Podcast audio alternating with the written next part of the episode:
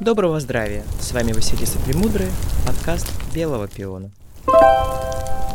Всем здравствуйте, с вами Женечка Малиновская. И сегодня в гостях у меня Лада. И будем мы говорить про аутизм. Лада работает в фонде «Антон тут рядом». И вообще изначально, как это все случилось, что вот мы сегодня записываем подкаст с первого по двадцать первое февраля, проходит, насколько я помню, третий год акция, которая называется «Прикоснуться словами».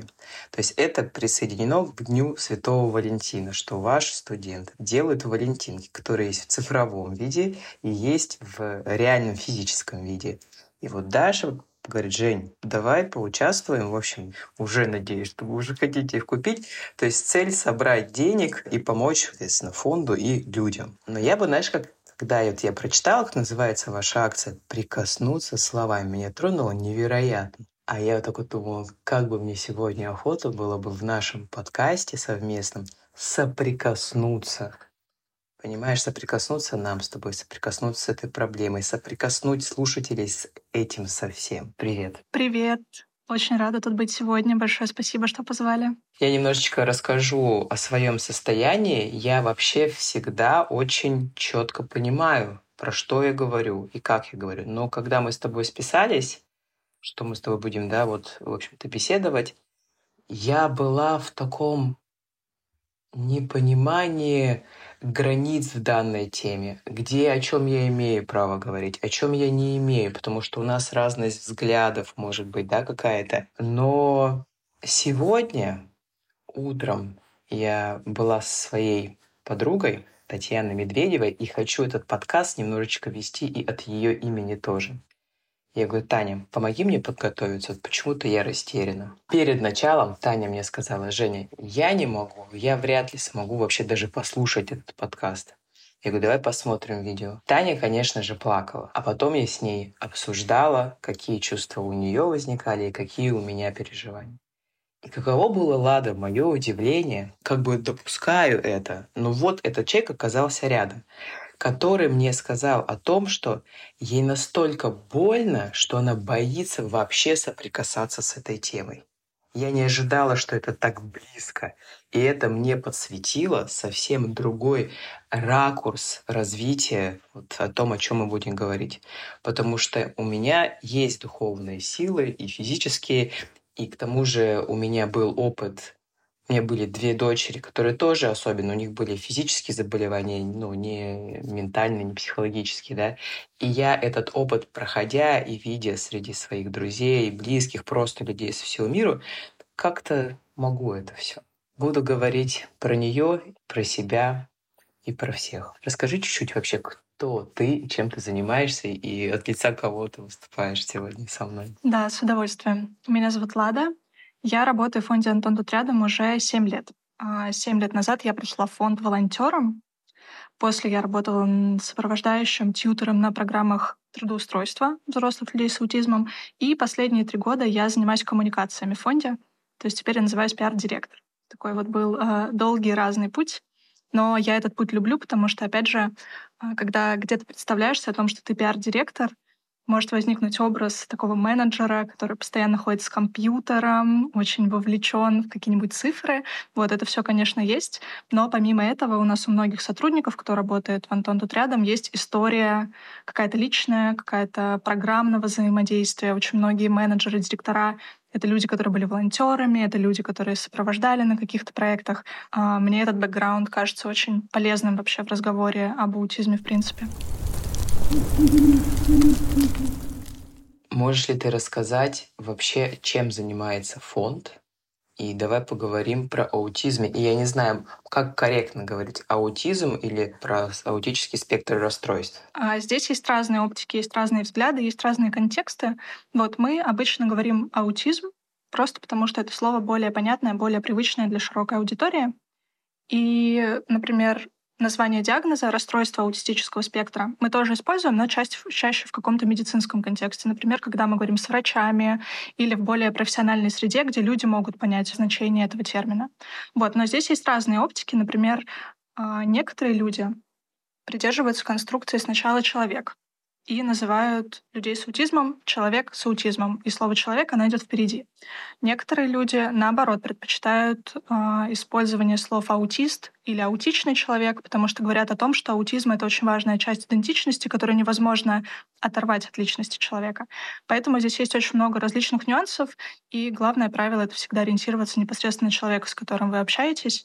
Ну и мы в своих коммуникациях стараемся прислушиваться к носителям опыта, то есть к аутичным людям, которые могут от первого лица рассказать о своих особенностях развития, о тех трудностях, с которыми приходится сталкиваться. И поэтому мы часто, например, говорим «аутичный человек». Я хочу уточнить. Получается, если я говорю «аутист», это совершенно нормальное, безобидное, здоровое, ну, как бы, название. То есть здесь нету ничего обижающего. Ну, вот сейчас да простят меня, там, я не знаю, слушатели, если кого-то это может задеть. Допустим, я вот в слове «негр» не вижу ничего такого. Для меня это просто определение вот цвета кожи, такой же человек.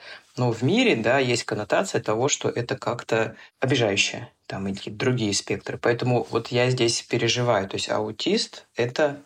здоровое название. Угу. Очень зависит от того, где вы, вы будете говорить. Потому что, на самом деле, конечно, существуют люди, которых она может задеть за счет того, что слово «аутист» очень долгое время использовалось как такой некоторый синоним ругательства. Вот мы в своих коммуникациях считаем, что как раз-таки классно создавать позитивную репрезентацию, от этой привычки ругательства уходить. То есть слово «аутист» подсвечивать как привычное для многих слово, говоря о людях с аутизмом без какого-то контекста оскорбления. Вот. Но, опять же, мнения очень разные. Кто-то скажет «аутист», кто-то скажет «человек с аутизмом», поэтому всегда лучше проверять вот тот контекст, и вы об этом говорите. Все-таки более, наверное, чаще встречаемая формулировка — это именно «человек с аутизмом», такая более универсальная. Но, опять же, если вы, например, будете говорить об аутизме в сообществе именно аутичных людей, то слово «аутист» там будет абсолютно привычным, потому что люди, которые от первого лица говорят о своем опыте, они часто используют именно эту формулировку. Спасибо. Вот это просто, знаешь, для меня было важно удостовериться, насколько я имею на что право. Окей, тогда расскажи, пожалуйста, про фонд. Я знаю про него несколько лет, потому что вот Даша, да, моя подруга и соведущая, она живет в Питере, и у нее даже висит... плакат с надписью, с почерком Сергея, да, моего гостя, еще одного. Главное, не мракобесить. И, в общем-то, как бы всегда я впечатлена вообще вами, но вот глубины я не знаю. И задача, как мы с тобой только что поговорили, какая моя и задача фонда? Это показать другим разность мира, что его бояться не надо, его не надо избегать. То есть вы можете, конечно, но мне кажется... очень здорово чуть-чуть расшириться и увидеть мир с другого ракурса. Да, мне нравится очень эта история про разность мира. Вот, но когда мы говорим о разности мира, возникает очень много деталей. А как же эту разность нам показать? А как же нам показать эту разность разным людям? И вот, кажется, тут как раз-таки раскрывается такая уже сетка наших проектов и программ, которые мы реализуем. Вообще, конечно, разговор о фонде всегда хочется начинать с разговора о фильме «Антон тут рядом», потому что это очень важная часть нашей истории. Фонд «Антон тут рядом» был основан в две тысячи тринадцатом году, как раз-таки после выхода одноименного фильма «Любови Аркус». Это было такое очень громкое высказывание о сложностях, с которыми сталкиваются люди с аутизмом в России. Очень личное высказывание, скорее история такая про дружбу, про встречу, про встречу, которая в дальнейшем изменила судьбы тысячи семей по всей России. Поэтому каждый год мы продолжаем, например, пересматривать фильм а, с командой фонда и командой наших единомышленников. Каждый декабрь на день рождения мы собираемся в Ленфильме в Петербурге и снова и снова его смотрим, хотя фильм это достаточно тяжелый. В общем, после выхода этого фильма а, очень многие люди заинтересовались темой аутизма. Очень многие родители начали говорить о том, что им необходима поддержка. Очень многие взрослые с аутизмом начали быть видимыми впервые для многих.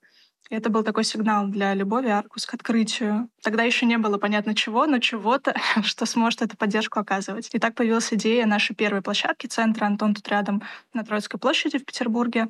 Это площадка, где находится шесть инклюзивных мастерских, где взрослые с аутизмом могут находить любимое дело, обучаться новым навыкам, находить друзей, социализироваться, как-то обучаться новым навыкам коммуникации, ну и просто быть собой. Что значит инклюзивным? Ну, инклюзив что-то включающее, uh-huh, что-то. Uh-huh. Да, тут тоже, на самом деле, много трактовок о том, что же такое инклюзия. Мы понимаем инклюзию э, как процесс включения людей с абсолютно разным опытом в какой-то общий процесс. То есть для нас инклюзия — инклюзивное пространство. Это место, которое дружелюбно к людям с разным опытом, с разными особенностями.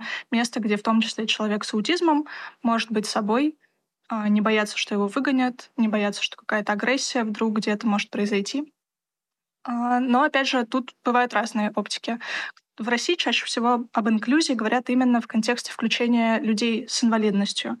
Вот. Но на самом деле этот термин, он немного шире, и это часто и про поддержку людей, например, пожилых, про поддержку людей с опытом миграции, в принципе, про людей, у которых есть какие-то отличия в опыте, которые как-то могут становиться частью их идентичности. Да, в общем, и так началась наша история. С одной площадки, где было шесть мастерских, где взрослые с аутизмом создавали классные штуки вместе с художниками. Вот сейчас у нас уже таких мастерских тринадцать, а всего программ уже около тридцати. Да, мы начинали работать именно со взрослыми с аутизмом, потому что это очень частая история в социальных каких-то вопросах и проблемах, что детям поддержка оказывается чаще намного, и когда мы даже думаем, например, о людях с аутизмом, скорее всего, в нашей голове будет портрет именно ребенка. И нас это не очень устраивало, потому что, конечно, дети с аутизмом вырастают и становятся взрослыми с аутизмом, и начинали мы работу именно с людьми от восемнадцати лет. Вот в процессе мы уже поняли, мне кажется, это было году на седьмом, наверное, восьмом нашей работы, что если мы хотим системных изменений в ландшафте, там, поддержки людям с аутизмом, то нам необходимо понимать и опыт, с которым сталкиваются дети и подростки в том числе. Поэтому сейчас у нас есть программы и для детей, и для родителей, и для врачей, и для специалистов. То есть наша такая, наверное, основная задача — это создавать систему. То есть мы не работаем, например, там, исключительно с определенным возрастом или с определенными людьми адресно. Мы хотим, чтобы те социальные сервисы, которые мы создаем, они меняли вот именно систему оказания поддержки взрослым людям с аутизмом по всей стране. Ну, по мне, самое важное и глобальное, что может быть, создание основ. Потому что, если честно, я с детства задавалась вопросом, видя, даже живя очень много лет в одном подъезде, с... ну, я сейчас предполагаю, что это был аутист, он был очень взрослый, жил с очень старенькой мамой. Я смотрела всегда и думала, а вот мама умрет, ты не сможешь, к сожалению, жить один. Кто о тебе будет заботиться? К сожалению, он очень быстро и умер один. Ну, если мое такое личное брать отношение, то я вот сейчас говорю, и у меня аж сердце колотится, потому что, правда, заботиться о взрослых, ну, это не важнее, это как будто бы мало замечений, да, вот эта тема. Вот я, допустим, подписана в подписках по оплате, по помощи нам большое количество фондов, там, я не знаю, что там, шесть-семь. По большому счету у меня практически одни старики. Потому что я понимаю, что о них вообще некому заботиться. То есть если для детей как-то еще общество готово, то там вообще грустно. Да, да, но мы какими-то такими же, наверное, чувствами, ощущениями основывались, когда, в принципе, создавали все программы, с которыми мы работаем. И вот эта вот история про родителей и про жизнь самостоятельную взрослых людей с аутизмом, она действительно очень тяжелая для нас до сих пор, потому что, например, многие люди с аутизмом попадают в интернаты, в закрытые учреждения, в принципе, откуда потом практически невозможно выбраться. И все проекты нашего фонда, они как раз-таки работают для того, чтобы те студенты, которые сейчас включены в наши программы, в них не попадали и имели возможность самостоятельной жизни в городе. Например, у нас даже есть квартиры. Это самые обычные квартиры, которые находятся в Петербурге, там, в Озерках, в которых взрослые с аутизмом учатся самостоятельной жизни, учат осваивать бытовые навыки, уметь координировать свой бюджет, заниматься готовкой, уборкой. Для нас, возможно, это звучит очень привычно, но на самом деле сложно представить взрослую самостоятельную жизнь без там, владения этими навыками. Поэтому вопрос да, самостоятельности выбора, он для нас, наверное, такой ключевой вообще во всех наших программах. Мы считаем, что, несмотря на особенности там, поведения или коммуникации, человек должен иметь возможность совершать выбор и жить жизнь так, как он хочет.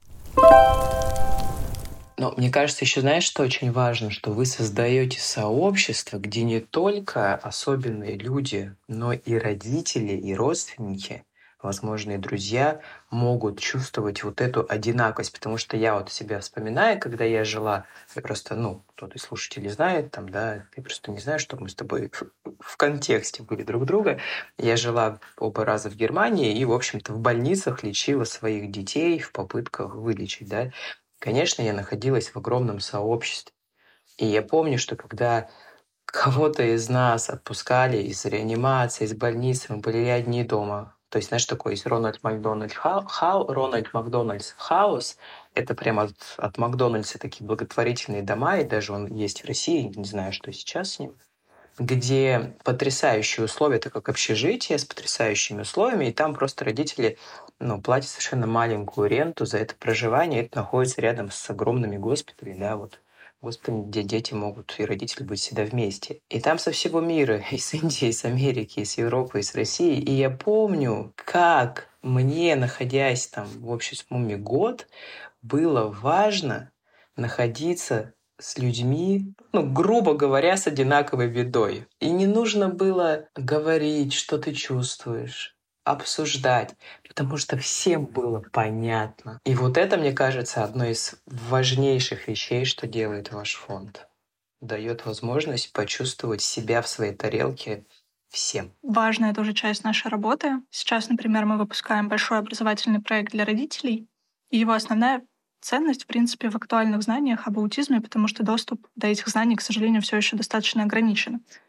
Но история про сообщество, которое зарождается в рамках этих курсов, ее даже сложно описать словами. Иногда даже кажется, что вот, наверное, там и люди с аутизмом, и родители, и специалисты где-нибудь сами собираются, есть какие-нибудь группы, идут какие-то обсуждения. Но на самом деле это тоже такой отчасти миф, потому что многие люди, с которыми мы обсуждаем это, говорят: я впервые здесь встретил людей, которые разделяют мой опыт. И эта встреча, опять же, стала очень значимой. Да, мне кажется, сообщество...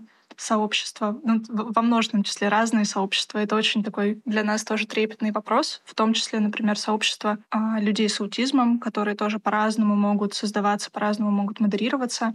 И здесь для нас ценно, например, чтобы фонд, ну, условно, не вставал так сверху, ну, чтобы не было какой-то вертикальной коммуникации в организации таких сообществ, а чтобы люди, сами носители опыта, могли самостоятельно их модерировать, развивать, двигаться в какую-то определенную сторону. И таких сообществ на самом деле становится больше. Это здорово. И даже есть такая услуга социальная, она не очень развита именно в нашем фонде, но, в принципе, в разных социальных вопросах. Есть такая структура поддержки, называется «равное консультирование». Оно прям заключается в обсуждении каких-то проблем, сложностей, болезней, заболеваний, условий, абсолютно разных каких-то штук, людьми с похожим опытом. То есть, например, у человека могут обнаружить там ВИЧ-статус позитивный. Конечно, очень сложно с этой новостью как-то уживаться, но ты можешь воспользоваться услугами равного консультанта, и он от первого лица расскажет тебе, как это все устроено, почему этого не нужно бояться и как вообще с этим жить.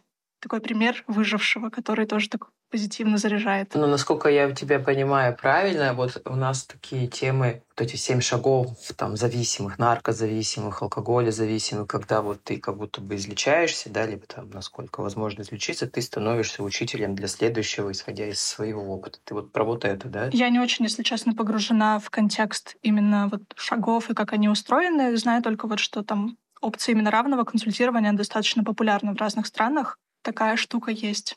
Думаю, что люди, скорее всего, по собственному желанию приходят в какие-то такие проекты, просто потому что они прошли определенный опыт и чувствуют ценность в этом опыте, и сами рады тоже им делиться. Я всем рекомендую слушателям посмотреть, и мы это сделаем в начале, в анонсе, вот этот одиннадцатиминутный фильм о фонде. И уже с этим чувством слушать его, либо, ну, кто-то не посмотрел, обязательно посмотреть потом.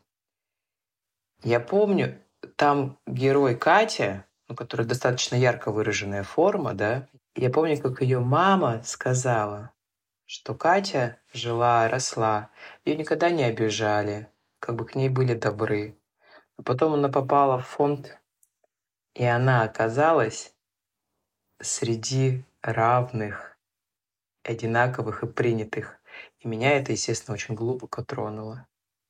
А дальше моя Таня, вот подруга, она говорит: Жень, я когда переехала в Томск из Новосибирска, Я же себя ровно так же ощущала, как и Катя, что я настолько одинока, и мне настолько нету моих рядом.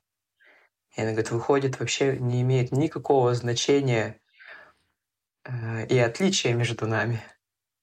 Потому что спектр переживаний абсолютно одинаков. И мне кажется, это очень важно понимать, что несмотря на какие-то различия там, в развитии, мы можем быть сильно одинаковые и похожи. Да, мне кажется, это очень важно в разговоре об инклюзии в принципе. Да и об аутизме на самом деле тоже, потому что аутизм — это такое очень многофактурное явление. Его можно изучать, например, с медицинской стороны и углубляться в какие-то вопросы поддержки, диагностики, программ помощи. Можно углубляться с социальной стороны и говорить как раз-таки больше о взаимодействии, о каких-то трендах, о каких-то похожестях, которые в обществе могут быть. Можно с культурной, кто-то углубляется там иногда с религиозной, с каких-то ну, таких метафорических скорее. Вот, а мне кажется, вот этот социальный разговор, он действительно самый ценный, потому что он про общение, про встречу, про знакомство с человеком, про нахождение каких-то общих действительно сторон в чем-то, казалось бы, абсолютно непохожим.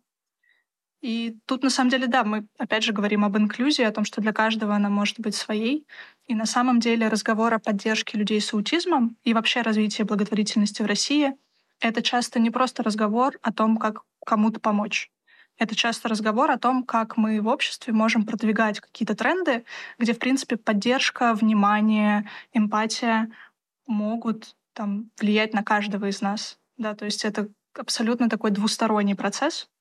И для нас это, наверное, очень важно. Лада, как ты думаешь, есть ли равнодушные люди? Мне кажется, люди очень разные есть. И равнодушные, наверное, для меня, просто как для человека, который тоже живет эту жизнь, немножко звучит так очень однобоко. И, возможно, у людей равнодушных могут быть какие-то свои сильные стороны или особенности, которые тоже помогут им включиться как-то в общество и кого-то рядом с собой поддержать. Я думаю, что да. Ну, мне нравится думать про вариативность людей, в принципе. Не знаю, когда я прихожу в фонд или когда я думаю о фонде и вижу тысячи людей, которые стоят за этой организацией, даже не только сотрудников, родителей, студентов, скорее единомышленников, которые приходят на наши мероприятия, чтобы нас поддержать, то мне, наверное, все сложнее в это думать.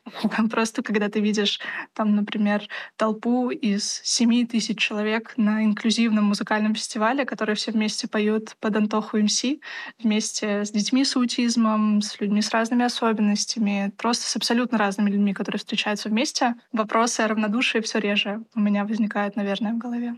Я вот так вот, если, наверное, к себе примеряюсь, я думаю, что равнодушного человека вообще не бывает, так же, как и злого. Бывают только люди, которым очень больно, которые не могут соприкоснуться, наверное, вот со своей собственной болью. И все вот такие сложности, а это правда сложно, они, наверное, им просто подсвечивают. Потому что я точно уверена, что кто-то может и себе такое заподозрить. И мне хочется как-то поддержать и сказать, что, ребята, я с вами, думаю, Лада, ты с, с ними, да, что равнодушия не бывает. Лада, вот мы уже очень много с тобой проговорили, но мы не сказали, о боже, это мое упущение вообще. А что такое-то? Аутизм, что это? И с чем это едят? Да, обычно мы такие вопросы обсуждаем даже с нашими экспертами, которые как раз-таки более детально могут углубиться. Вот я скажу какие-то основные, наверное, тезисы. Аутизм — это особенность развития человека, которая сохраняется на протяжении всей его жизни. Она влияет на коммуникацию с окружающими людьми и, в принципе, на понимание этого мира. Вот самое важное, что нужно знать про аутизм, что это спектр особенностей. То есть не бывает, например, двух аутичных людей, которые будут похожи друг на друга. У каждого будут свои особенности коммуникации, поведения, сильные, слабые стороны, таланты. Но есть при этом диагностические критерии, да, то есть на которые вот опять-таки ориентируются врачи. И если возвращаться к таким более медицинским понятиям, то аутизм проявляется в нарушениях социального взаимодействия и коммуникации качественных и в повторяющихся паттернах поведений. То есть аутичным людям, например, часто интересны на протяжении жизни одни и те же темы, у них могут быть одни и те же паттерны, например, в движениях, формах коммуникации. Ну и вот это вообще единообразие, единообразность — это важный тоже такой э, маркер в понимании поведения аутичных людей. Ну, то есть физиологически это вообще как устроено? Это особенность работы мозга и нервной системы человека. То есть физиологически, в принципе, аутизм — это не болезнь. Вот. Опять же, здесь тоже очень сильно зависит от того, а где вы спросите о том, что аутизм — это болезнь или нет. Потому что, понятно, если, например, говорить с врачами, то они воспринимают аутизм как расстройство, некоторые даже как болезнь. Но на самом деле аутизм — это именно особенность развития, и мы часто говорим о том, что болезнью он не является. Есть уже определенные исследования, которые точно доказывают, что, например, аутизм не связан с поведением матери, как он также, например, не связан напрямую с прививками или с еще различными там, какими-то штуками, которые якобы могут на него влиять. Вот, поэтому здесь я стараюсь даже не рефлексировать лишний раз, потому что есть определенные научные данные. И вообще наука — это такое тоже важное слово в работе нашего фонда. Это вот то, с чего мы начали, что аутизм — это очень много, многофактурное такое явление, с которым можно смотреть с разных сторон. Здесь очень много интерпретаций, мыслей, догадок. И мне кажется, вот в таком хаосе информации... А, кстати, аутизм — это очень часто встречающаяся особенность развития. Примерно каждый сотый человек в мире рождается с аутизмом. Да, то есть количество личного опыта людей, которые связаны с темой аутизма, его очень много. И мне кажется, вот во всем этом хаосе информации очень классно иметь какую-то определенную базу, скелет а, вот этих вот научных сведений, которые нам помогают в этом во всем не заблудиться. Вот и как раз-таки вопросы о том, как, откуда возникает аутизм, как корректно поддержать аутичного ребенка, а, с чем он может как-то быть связан, как его можно корректировать, как можно помогать человеку в течение жизни, вот на эти вопросы часто у науки уже есть ответы. Я все время говорю, что я человек околонаучный, я свято верю в науку, но в моей картине мира наука является продолжением мироздания, его замыслов, как следствие, как инструмент разгадки мироздания. Я это так всегда смотрю, шире, глубже чуть-чуть, ну, мне так интересно. У меня были опыты... подруги был сын с аутиста, и очень много лет она лечила, и, слава богу, была не такая сильная форма, и, в общем-то, все стало хорошо, и я просто на себе помню эту коммуникацию, это правда, вот, вот Даня был такой, что он вроде бы с тобой, а он вообще не с тобой. То есть я понимаю, что у него, он вообще не может отразить меня в себе никак просто, да, как бы я ни старалась. Это правда, что... это очень сложно для них. Но мне кажется, здесь мы возвращаемся немножко вот к пониманию вариативности аутизма, что это настолько разные сочетания состояний и особенностей каждого отдельного человека, что на каждого человека аутизм может влиять по-разному, и каждый аутичный человек может проживать опыт своей аутичности тоже по-разному. Поэтому здесь нет какого-то общего правила, там, а люди с аутизмом вот такие или они вот такие. Они так чувствуют или так. Каждый отдельный аутичный человек — это отдельный человек. Поэтому, мне кажется, здесь э, все настолько связано именно с вашей личной коммуникацией, которая у вас сложилась. Но я бы, наверное, сказала тоже от себя, что я стараюсь быть аккуратнее со своими интерпретациями, потому что на самом деле, если аутичный человек, например, не говорит привычным нам образом, это не значит, что он не хочет что-то сказать или не значит, что он не понимает вас. Если он двигается как-то иначе, или если он ведет себя по-другому, если он кажется нам безразличным, это совсем не обязательно говорит действительно о безразличии. Поэтому тут, наверное, я бы давала чуть больше времени на установку какого-то общения. Это какая-то более качественная коммуникация, она точно дала бы вам какие-то сигналы, по которым бы вы поняли, что происходит. А еще иногда просто классно спросить у человека, что он сам про это думает. Это такой тоже основной принцип в нашей работе. Даже если иногда кажется, что человек, например, не сможет дать ответ, все равно очень круто верить в него, очень круто у него спросить. Ну вот тогда как? Вот я помню, что вот Оля только в два года они поняли, что что-то не так, да, в развитии Данила. И вот, собственно, как тогда родителям понять первые звоночки? Я понимаю, что чем раньше, тем лучше, как всегда все, да, в этой жизни. Какие признаки того, что нужно на это обратить внимание и сходить, проконсультироваться? Угу. Очень классный вопрос. Спасибо.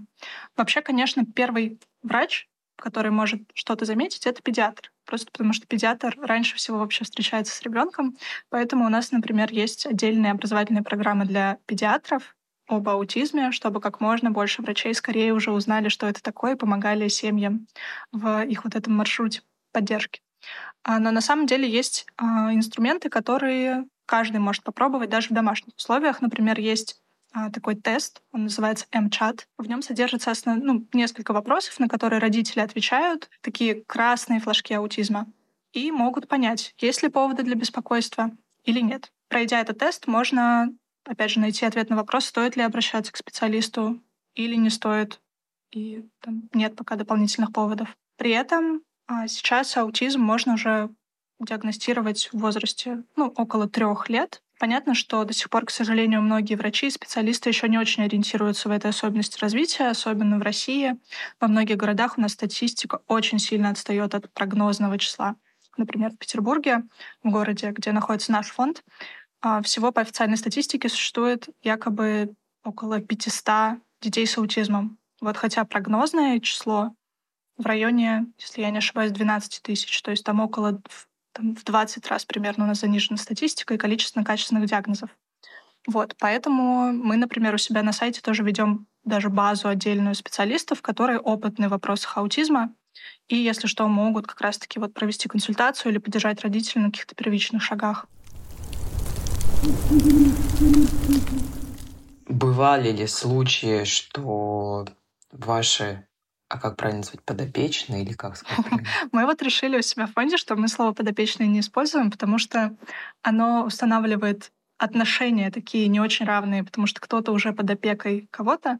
Мы решили, что нам больше подходят а, такие слова из образовательных систем, потому что мы вместе учимся, там, изготавливать различные изделия, и участников наших проектов мы называем студенты. То есть это люди, которые в мастерских а, осваивают различные навыки. Да, супер вообще, согласна полностью. Мне тоже, я почему и затормозила на слове «подопечные», потому что вы независимость даже пытаетесь, э, ну не пытаетесь, создаете независимость, а я вот, да, в эти рамки загнала. Были ли случаи, когда ваши студенты, ну, в фонде, я не знаю, влюблялись друг в друга и образовывали семьи? Или это невозможно? Конечно, тут вопрос, наверное, не только про наших студентов, а вообще, в принципе, про аутичных людей. Есть тоже такой миф о том, что все аутичные люди, например, очень холодные, избегают общения, избегают отношений. Конечно, это неверно. Снова повторюсь, что аутичные люди все очень разные, но многим аутичным людям, наоборот, конечно, очень нравится быть среди людей, очень нравится, интересно заводить какие-то более близкие отношения. Ну, как и каждому из нас на самом деле. Понятно, что для любого человека понятие там, дружбы являются там, любви первостепенными. Здесь это работает так же. Вот, у нас немножко другая история, потому что у нас а, есть определенные правила а, внутри наших площадок. Ну, как и на любом, на самом деле, рабочем месте. Вот, мы договорились, что у нас все по-взрослому. У нас профессиональная среда, потому что мы изготавливаем продукцию. Например, взрослые люди с аутизмом у нас получают зарплату за те изделия, которые они изготавливают. Поэтому, конечно, когда ты находишься в какой-то такой вот прям рабочей среде, есть определенные правила тоже а, там, поведения. Ну, сосуществования, скорее, не поведения. Вот. А, но действительно многие аутичные люди знакомятся друг с другом на наших проектах и дальше могут вступать в отношения, например. Здесь очень многое зависит от семьи, очень многое зависит от каждого отдельного человека, но такое возможно. Еще такая эмиссия объединений на, на, на семейные узы. Правильно я же понимаю, что если, допустим, два человека с аутизмом да, рожают ребенка, это вообще никакого отношения не имеет, что аутистом тоже станет ребенок. Там есть а, некоторая генетическая корреляция. Вот, к сожалению, я не врач-психиатр, я не очень разбираюсь в этих вопросах. Но это частая история на самом деле. И у нас, например, даже бывает такое на наших образовательных курсах для родителей, что родители приходят узнавать информацию о том, как помочь их ребенку, а в процессе узнают, например, о том, что у них тоже могут быть какие-то особенности развития, в том числе аутизм.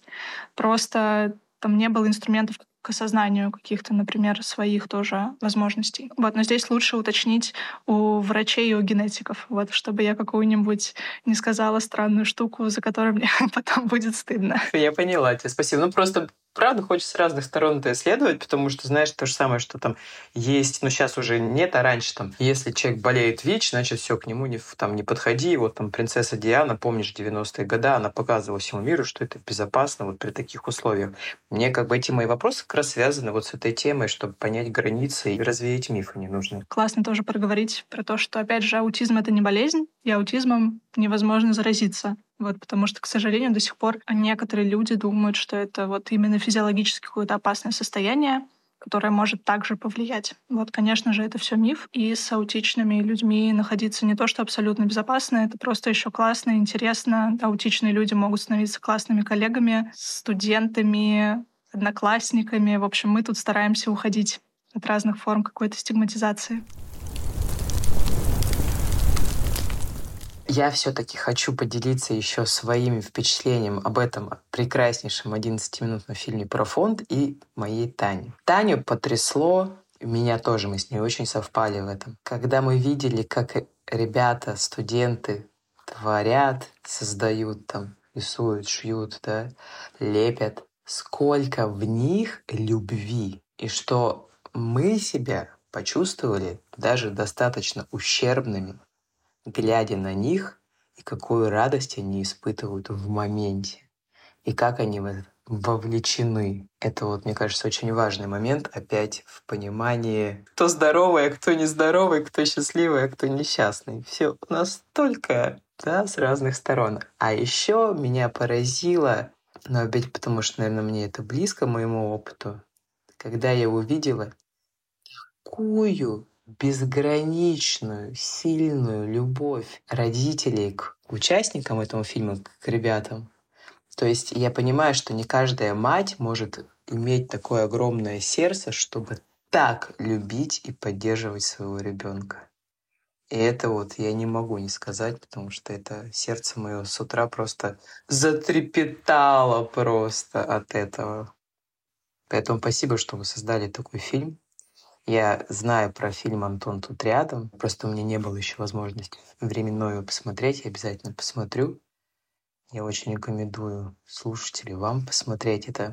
И правда, мне кажется, что это поможет немножечко не только узнать о разности и о возможностях, но и чуть-чуть прикоснуться к себе и прорефлексировать, а что происходит с вами, что вам действительно дорого, ценно. Возможно, вы захотите тоже стать участником фонда, да, поддержать. Лада, спасибо тебе огромное. Я очень благодарна, что ты нашла свое время, и мы... ты подсветила и рассказала много нового, совершенно уникального. Завтра у меня будет запись, дозапись подкаста с Сергеем, одним из самых ваших таких старичков-студентов, которые с самого начала, да, вместе с вами. Я жду очень нашей встречи, у меня есть к нему вопросы, с ним прям предвкушаю наш небольшой разговор. Поэтому тебе спасибо большое. Женя, большое спасибо, что пригласили. Вообще поддержали нашу акцию с валентинками. Для нас в течение года это одно из таких самых трепетных событий. И очень приятно его разделить тоже в такой трепетной компании. И вот сейчас у нас вторая часть подкаста про фонд «Антон тут, Антон тут рядом». И у меня перед глазами совершенно чудесный Сергей.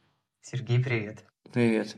И я, знаешь, хочу тебе сказать, что когда я несколько дней готовилась и смотрела видео про фонд, где ты участвуешь, вот про трех героев, я еще тогда не знала, что у меня будет с тобой разговор. И ты шел по Невскому. А, да, и... я смотрел. Да-да-да. Да, и ты говорил, что тебя бесит шум там-то, что там кто-то громко говорит, громко едет. А я часто бывает в Питере, хотя я живу в Новосибирске.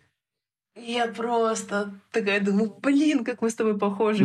Как я тебя понимаю. Я тоже с трудом переношу все вот эти вот шумы, и особенно летний период на Невском. Давай тогда я тебя еще представлю, что ты не просто являешься студентом фонда, не просто ты работаешь там, но ты еще являешься как раз автором почерка тех валентинок, которые будем представлять в нашей компании. Расскажи, пожалуйста, немножко о себе вообще, кто ты и чем ты занимаешься в фонде. Я работаю в графической мастерской, я там рисую в основном открытки, там еще пишу фразы, надо там цитаты студентов пишу, вот. Еще надо в мастер-классах участвую. А мастер-классы каких? Ну там по рисованию в основном там с художниками тоже рисуем. А ты считаешь себя художником? Да, я в мастерской работаю там. Сколько лет этим занимаешься? Давно уже, с открытия фонда уже десять лет уже. А в детстве ты рисовал в тоже? Центре. Да, рисовал. А может, кто-то у тебя был в, там, в твоей семье талантлив в этом, или ты такой уникальный, но... первый? Ну, у меня прабабушка была художница, а так особо нет. Вот. А, она была прям профессиональной художницей. Да. Сколько места в твоей жизни занимает твое творчество? Как ты вообще м-м, это ощущаешь? Много. Не знаю даже, как ответить. Ну, много — это, наверное, угу. такое большую часть твоего свободного да. времени, да? Да, да. Скажи, пожалуйста, у тебя есть какая-то история твоего почерка? Вот почему именно взяли твой м-м. почерк? Как это вообще все родилось? Ну, там мастеру понравился мой почерк, и еще в первом центре решили использовать его для дизайна центра. Вот. А ты испытываешь гордость за то, что ну, ты да. представляешь? Ну да, я даже не ожидал, что мой почерк так оценит.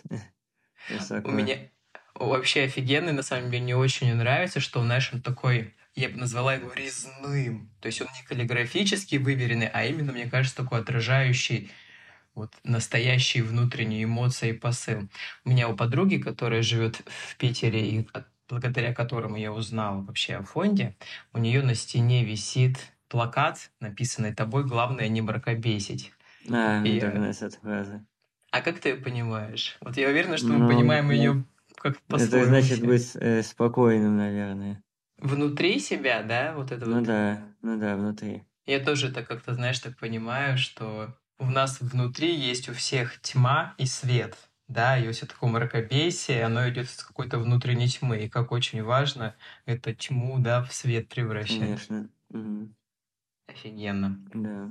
Ты знаешь, мои сегодняшние вопросы, они будут не только от меня. Мы этот коротенький ролик смотрели с моей подругой Таней, и на самом деле это наши совместные вопросы, наша совместная работа, просто и с тобой беседую я. Скажи, а кроме творчества у тебя есть ли какой-то вот ресурс, где ты еще ощущаешь себя живым?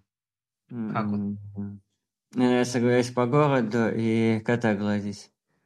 Вот. Гулять по городу? Да. А где ты любишь больше всего гулять? Ну, по Невскому гуляю, или на Васильевском острове, или у нас там в отдельном парке, там, или в Сосновке. Вот. А тебе нравится уединение или быть все-таки больше? Уединение. Уединение. Да. Я тебя, я тебя очень понимаю. А гладить кота? Ведь у тебя есть кот? Да, у нас кот там дома рыжий, такой короткошерстный, но очень ласковый и мягкий. Вот. А шерсть лезет? Ну, так не особо у него. Короткая шерсть, Котя зовут. Очень как? Ласковый кот. Котя? Котя, Котя, да. Ну, отдали там. Вот. Это очень мило. Да. И ты прям, когда вот гуляешь, ты чувствуешь, как ты наполняешься энергией или там ну гладишь да. кота. Ну да, наполняюсь. Скажи, пожалуйста, а вот как ты видишь свой мир? Вот можешь ли это описать? Какой мир для тебя? Как ты его ощущаешь и живешь? Не знаю, сложно сказать. Слишком сложный вопрос. Сложный вопрос. Да. Хорошо. Хорошо, проехали. А если у тебя какой-то утренний, ну, может быть, не утренний ритуал, вот который ты создаешь и понимаешь, что в этот, допустим, там, о, кайф, день пройдет классно. Mm-hmm. У меня нет такого ритуала. А как ты утро свое обычно начинаешь? Ну, я обычно встаю, там, пью кофе, завтракаю, а потом э, либо иду на работу, либо гуляю, вот. Ну, может быть, у тебя там, я не знаю, есть, знаешь, как... Сварить себе кофе обязательно в турке, и это тоже то, что такое для тебя очень mm. значимое. Что-то такое да нет, есть? Я обычно в кофеварке делаю там, э, или, или молотый после там, э, через сито там просто кипятком наливаю. Вот. А что ты любишь кушать на завтрак? Ну, по-разному. Обычно там или бутерброды, там, или... Э, Или там тосты поджариваю, вот. А тебе важно завтракать, или ты можешь спокойно... Важно. Но я важно. Больше обедаю, ужинаю. Завтракаю я мало, там в этом особо аппетита нет. Ты любишь сам готовить? Нет, не особо, у меня мама готовит. Ж- готовить – это женское дело, да, Сергей? Ну да. Ну круто. Скажи, пожалуйста, какую бы ты, вот если немножко поговорить про твое творчество, то вот в будущем ты видишь себя как? Я не знаю, там нарисовать там сколько-то картин или там что-то другое попробовать. Я об этом не задумывался еще. Нету, да, у тебя таких желаний, впечатлений? А насколько ты, Сергей, вот знаешь, ощущаешь свою полезность, находясь в фонде? То есть насколько тебе вообще там быть? Как ты себя чувствуешь там? Ты для чего ты это делаешь? Я чувствую очень большую пользу от себя. Мне очень нравится находиться в одной мастерской, там работать. И на последней мастерской там еще песни заказываем, там и слушаем. Там тоже очень приятно. Вот. Песни слушаете? Да. Но а я редко заказываю. А вот ребята, ребята там заказывают музыку, и там приятно слушать, когда в основном одни и те же песни там все заказывают. Там. А что за песни? Ну, там э, э, песня Комарова, там, э, по-моему, Илья заказывает, э, Денис там э, этого, э, и Богутина заказывает, либо еще кого-нибудь, вот. В общем, одни и те же песни там, но все равно приятные. А у тебя какой, кто любимый певец? Мне нравится певец Луна, там иногда разные песни заказываю, но редко. Вот. Ты стесняешься? Почему ну, ты да. редко заказываешь? Ну, не знаю, как-то стесняюсь, да. А как ты сказал, Луна? Луна, да. А еще, слушай, надо послушать, я почему-то даже не знаю, это какой-то да, русский такая... исполнитель. Певица, да, певица такая, да. О, сейчас я, мы с тобой закончим, угу. Я попробую. А по да. какому стилю поет? Ну, там поп-музыка, но там много чего намешано, там очень красиво, там некоторые композиции, особенно «Сиреневый рай». Э, скажи, пожалуйста, а кто у тебя любимый художник? Художник? Мне Матисс нравится, и, э, и Квинджа очень нравится, необычные. Очень красивые цвета. Я вот, знаешь, по, по Куинже как бы вообще не знаток. Я видела его работу где-то там в Италии, скорее всего. А вот мою любовь к Матиссу я могу просто воспевать. И я тебя так понимаю в этой любви. Мне вообще нравится импрессионизм, вообще импрессионисты. А чем тебе он так привлекателен, Матисс? Ну, красивая картина очень. Вну... Чувство, да, поднимается, глядя да. на них внутри что-то? Ну да. И цвета, да, скажи, такие крутые. Цвета, да, да. Ты считаешь, вот вообще, что, что такое счастье для тебя? Как ты его определяешь для себя? Для меня счастье — это работать в центре там, и когда солнечная погода, как сегодня, вот. Ух ты! Прикинь, я никогда в жизни не слышала, чтобы кто-то говорил про солнечную погоду, это счастье, ведь это же ну, правда. Да. Ну да.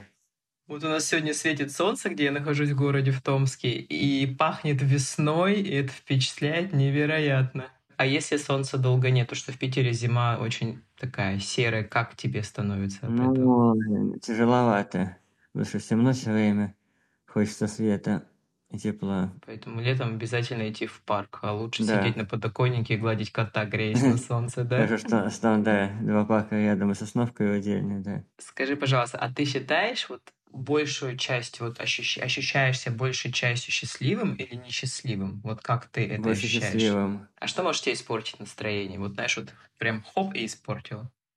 Когда сильный ветер или холодно, или когда моросит дождь, когда идешь по улице, моросит дождь в лесу, это... Или мокрый снег, когда летит, это неприятно очень. Вот, и когда очень холодно. Ты теплолюбивый.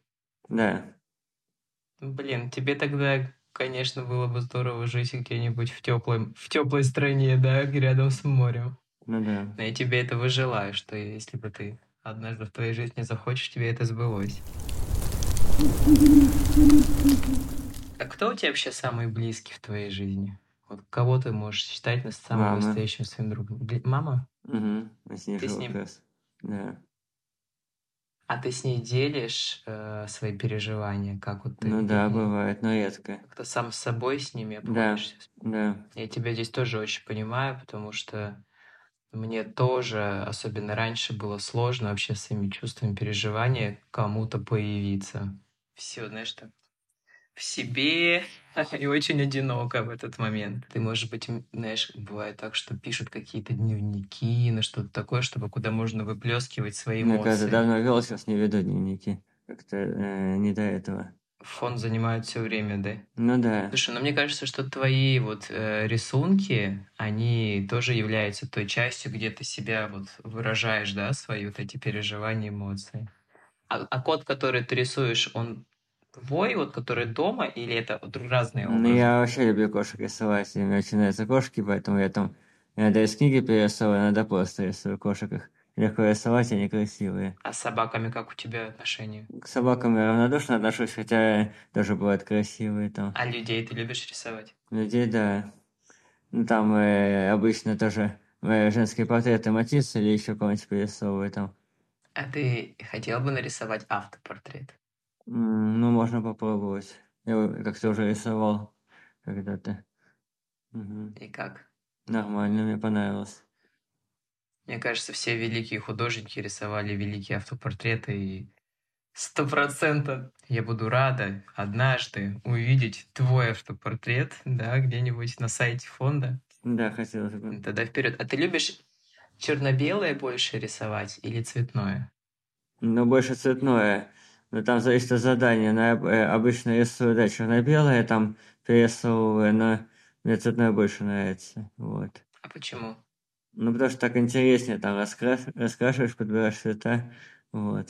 Ощущение более яркой жизни, да, наверное, чем ну, да, черно-белое? Конечно, конечно. Круто, mm-hmm. я тебя понимаю. У меня дома, yeah. если открыть мой шкаф, вообще черных вещей нету. У меня они все очень яркие, поэтому вот эту любовь я разделяю с тобой очень сильно. Как ты считаешь, э, вот у нас у всех есть душа. Ты согласен yeah, с этим? Конечно. А как ты считаешь, вот наша душа сама выбирает свой путь и идет по ней, или это как-то все происходит здесь, на Земле, уже мы сами решаем, как нам жить, как случается? Мне кажется, как мы тебя... сами решаем. Сами решаем, как жить. А ты веришь в Бога? Да. А что бы ты бы мог ему сказать вот такого от себя, если бы ты его встретил? Не знаю. Мне кажется, меня бы поставил в тупик. Он не был вообще в моих планах. Я не знаю, почему он у меня родился. Но это правда. Такая встреча очень была большая. Какая у тебя мечта? Вот есть такая, знаешь, глобальная мечта? Ты с глубины... Нет, нет глобальной мечты.